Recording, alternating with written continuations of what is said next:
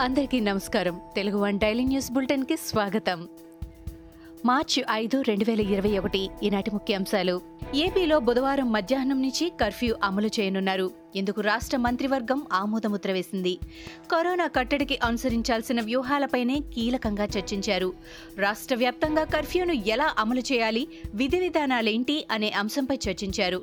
పన్నెండు గంటల తర్వాత ఎక్కడా జనసంచారం లేకుండా ఉండేందుకు పోలీసులు ఇతర యంత్రాంగం సమన్వయంతో పనిచేయాలని నిర్ణయించింది.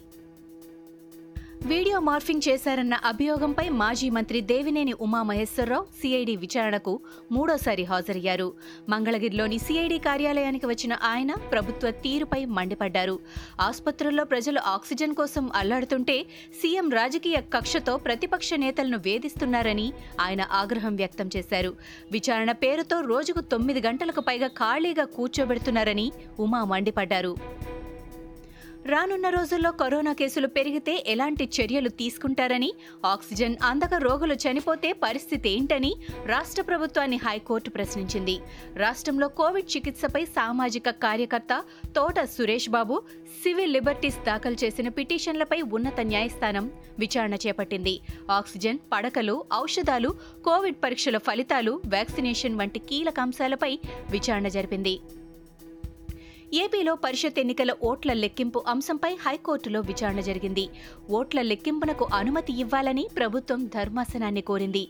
వాదనలు విన్న హైకోర్టు తీర్పును రిజర్వ్ చేసింది. గతంలో ఎన్నికలు నిర్వహించవద్దంటూ దాఖలైన పిటిషన్లపై హైకోర్టు సింగిల్ జడ్జి విచారణ జరిపి ఎన్నికల ప్రక్రియను నిలిపేస్తూ ఉత్తర్వులిచ్చారు. ప్రగతి భవన్లో సీఎంను కలిసే అవకాశం కూడా మంత్రులకు ఉండదని మాజీ మంత్రి ఈటెల రాజేందర్ విమర్శించారు. సీఎంకు ఆరోగ్యం బాగాలేదని తెలిసి కలవడానికి మంత్రులు వెళితే అనుమతించలేదని ఆయన ఆరోపించారు. ఇంత అహంకారమా అని ఆ రోజు మంత్రి గంగుల కమలాకర్ తనతో వ్యాఖ్యానించారని ఈటెల అన్నారు. మంత్రుల కొప్పుల ఈశ్వర్ గంగుల కమలాకర్ తనపై చేసిన వ్యాఖ్యలకు ఈటెల కౌంటర్ ఇచ్చారు. తెరాసలో తనకు గౌరవం విలువ దక్కలేదంటూ మాజీ మంత్రి ఈటెల రాజేందర్ చేసిన ఆరోపణలు సత్యదూరమని మంత్రి కొప్పుల ఈశ్వర్ అన్నారు. పార్టీలో తొలి నుంచి ఆయనకు ప్రాధాన్యం ఇవ్వడాన్ని తాము కళ్ళారా చూశామని ఆయన చెప్పారు. సీఎం కేసీఆర్పై ఈటెల రాజేందర్ చేసిన వ్యాఖ్యలు అసత్యమని కొప్పుల ఈశ్వర్ అన్నారు. మొదటి మంత్రివర్గంలో ఆర్థిక పౌర సరఫరాల శాఖను కేసీఆర్ ఆయనకు అప్పగించారని చెప్పారు. మాజీ మంత్రి ఈటెల రాజేందర్ భూముల్లో ప్రభుత్వం సర్వే జరిపిన తీరును తెలంగాణ హైకోర్టు తప్పుపట్టింది. సర్వే చేసే ముందు ఆయనకు నోటీసు ఇవ్వకపోవడంపై అసంతృప్తి వ్యక్తం చేసింది. సహజ న్యాయ సూత్రాలను అధికారులు తీవ్రంగా ఉల్లంఘించారని ఆగ్రహం వ్యక్తం చేసింది. జమున హ్యాచరీస్ భూములు వ్యాపారాల్లో జోక్యం చేసుకోవద్దంటూ మధ్యంతర ఉత్తర్వులు జారీ చేసింది. ఆ సంస్థపై బలవంతపు చర్యలు తీసుకోవద్దని ప్రభుత్వాన్ని ఆదేశించింది. హైదరాబాద్ జూ పార్కులో ఎనిమిది సింహాలకు కరోనా పాజిటివ్ నిర్ధారణ అయింది. సింహాలకు కరోనా లక్షణాలు కనిపించడంతో వాటి నమూనాలు సేకరించిన అధికారులు వాటిని సీసీఎంబీకి పంపించారు. వాటిని పరిశీలించిన వైద్య నిపుణులు మృగరాజులకు సార్స్ కోవ్ టూ వైరస్ సోకినట్లు వెల్లడించారు.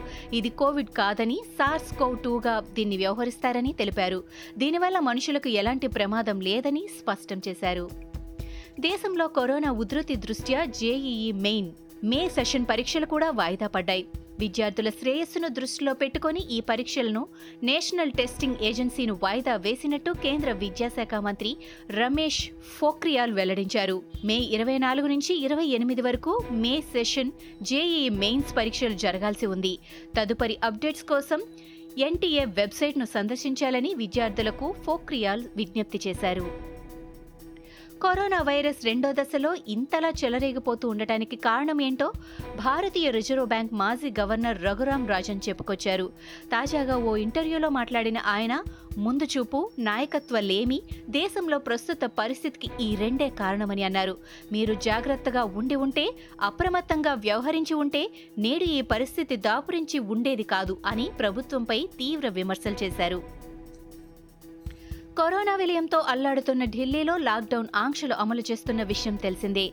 ఈ ఆంక్షలను మే పది వరకు పొడిగించినట్లు ప్రభుత్వం ఇప్పటికే ప్రకటించింది. ఈ నేపథ్యంలో పేదలు బలహీన వర్గాలను ఆదుకునేందుకు ఆమ్ ఆద్మీ ప్రభుత్వం సిద్ధమైంది. ఇందులో భాగంగా వచ్చే రెండు నెలల పాటు రేషన్ కార్డు ఉన్న లబ్ధిదారులందరికీ ఉచిత రేషన్ అందిస్తామని ముఖ్యమంత్రి అరవింద్ కేజ్రీవాల్ వెల్లడించారు. ఇవి ఈనాటి ముఖ్యాంశాలు.